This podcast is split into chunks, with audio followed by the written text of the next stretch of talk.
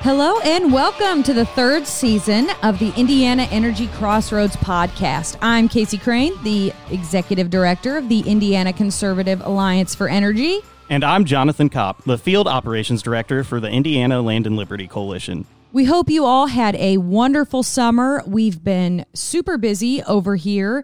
Uh, Jonathan and I have been all over the state. We uh, took quite a few field trips, went up to Fairfo- Fair Oaks Farms, learning about anaerobic digesters, and had some ice cream and grilled cheese. And then uh, Jonathan spent a ton of time at the Indiana State Fair talking about renewable energy with Hoosiers. And I got to go down to Morgan Monroe State Forest to talk about carbon sequestration.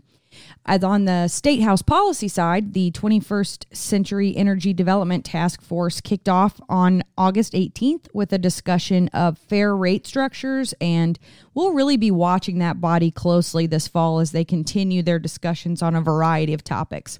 But most importantly, we've been planning an awesome season of the podcast for you all. Definitely. So we're coming back the day after Labor Day, which just so happens to be the annual celebration of the contributions of the American workers. So this is the perfect opportunity to chat with our good friend Carol Oslander, the Indiana State Director of Advanced Energy Economy.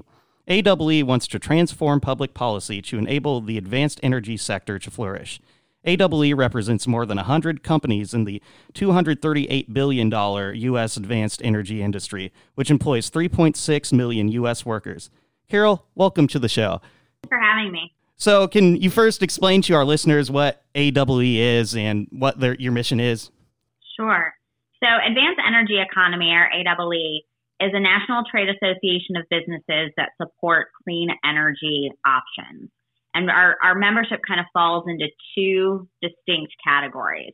We have those that produce energy. So, we have the wind, the solar, uh, developers. We have those that work in electric vehicles, battery storage, demand response. But then we also have a different type of membership, our second type of membership that are the consumers of energy. So they're businesses across Indiana as well as across the country that may have sustainability goals that they want to meet, but have a genuine interest um, in seeing more advanced energy options available to them through their utilities as they conduct their their business in, in the state and across the country.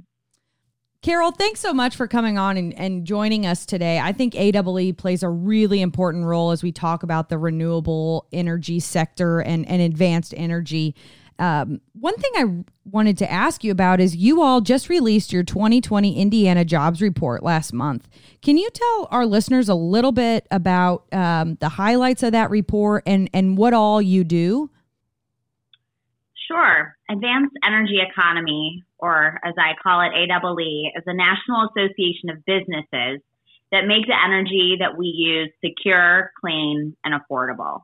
And by advanced energy, we mean a whole suite of new technologies, everything from energy efficiency, demand response, energy storage, solar, wind, hydro, nuclear, energy, uh, excuse me, electric vehicles, biofuels, and smart grid technologies. And different states bring different resources to the table. Indiana, for example, has a growing wind industry, of course, but other states have other resources. And another part of what AEE does is advocate for more and better transmission lines, the kind of electric grid connective tissue, so states can share energy more efficiently, which means energy produced doesn't go to waste and saves customers money. So our report did just come out and it looks at how many people these advanced energy businesses have employed. And what we found is that over 83,000 people were employed by Advanced Energy at the end of 2020 in the state of Indiana. And over 11,000 of those jobs are in energy generation, which in Indiana is primarily wind energy. Which, Carol, I'll stop you right there really quick. You know, when I first read the report, I was struck by the fact that the advanced energy sector employs four times as many people as the automotive manufacturing industry in our state, which I think people think about is one of the largest industries that we have. And so hopefully that puts uh, this on a, on a scale and on, on some perspective for our listeners of the magnitude of this industry in our state. absolutely. You know, we always say that in Indiana, we grow things and we build things. And I think it's important to know that renewable energy is the fastest growing energy generation sector in the country. And wind energy, in particular, is leading that growth.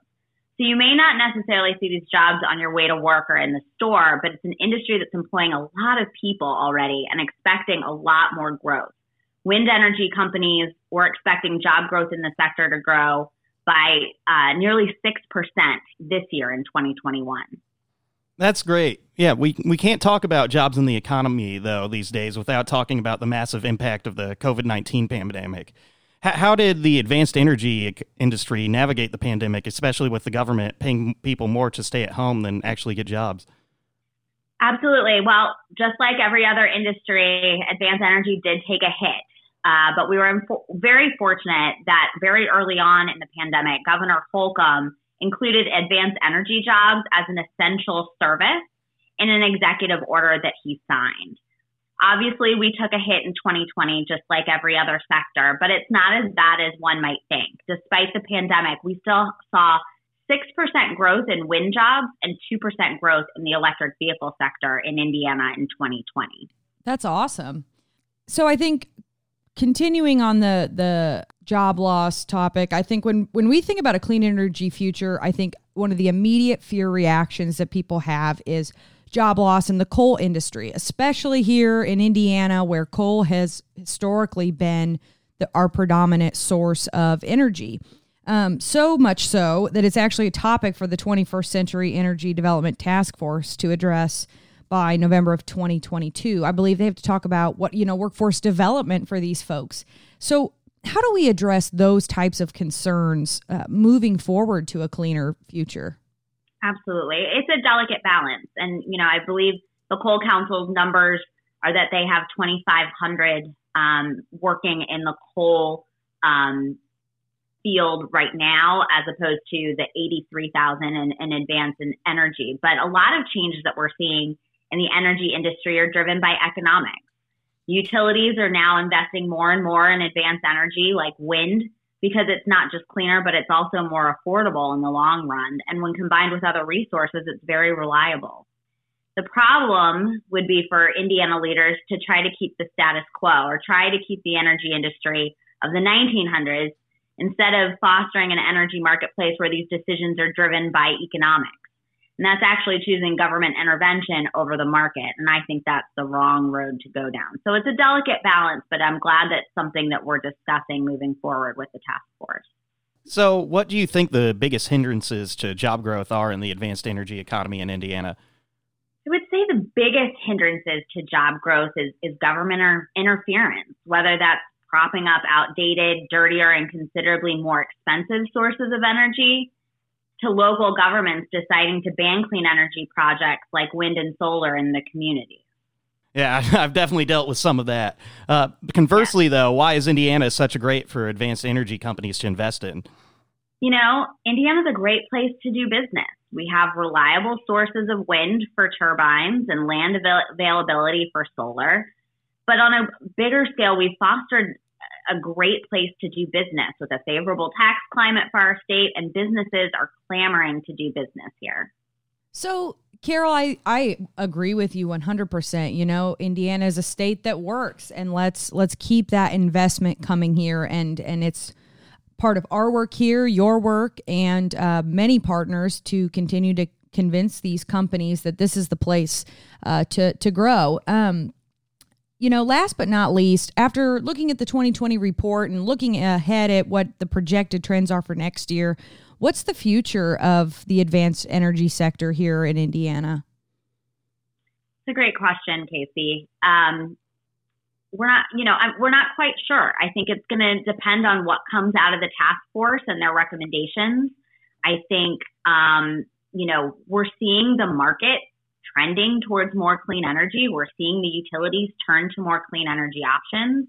We are seeing uh, members of ours of AEE that are businesses that are wanting uh, more advanced energy options from their utilities.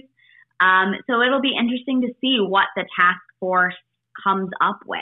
But I think the demand is there, the market is right, and um, look forward to working with the task force and the legislature to see what type of things that they come up with. We are very supportive of the task force. Um, AEE has been a longtime supporter and champion of having this because we feel it's really important for the state of Indiana to have a comprehensive statewide energy plan, and we look forward to working with the stakeholders, um, both in the field and also in the legislature, to creating uh, more advanced energy options as part of that state plan. Great. Yeah. Thank you so much, Carol, for coming on our show today. While energy efficiency, electric vehicles, and renewable energy are becoming more integrated into our daily lives, we don't always consider that these technologies and new developments mean new jobs and new investment into our state. Those investments turn into improved government services, lower taxes, and all around better communities. Those are my favorite things. So, thanks again, Carol, for helping us start our third season off on the right foot. And listeners, we look forward to having a range of discussions in the coming weeks from community solar to National Clean Energy Week and more. Keep tabs on the Indiana Conservative Alliance for Energy and Indiana Land and Liberty on Facebook and Twitter. We'll talk to you next week.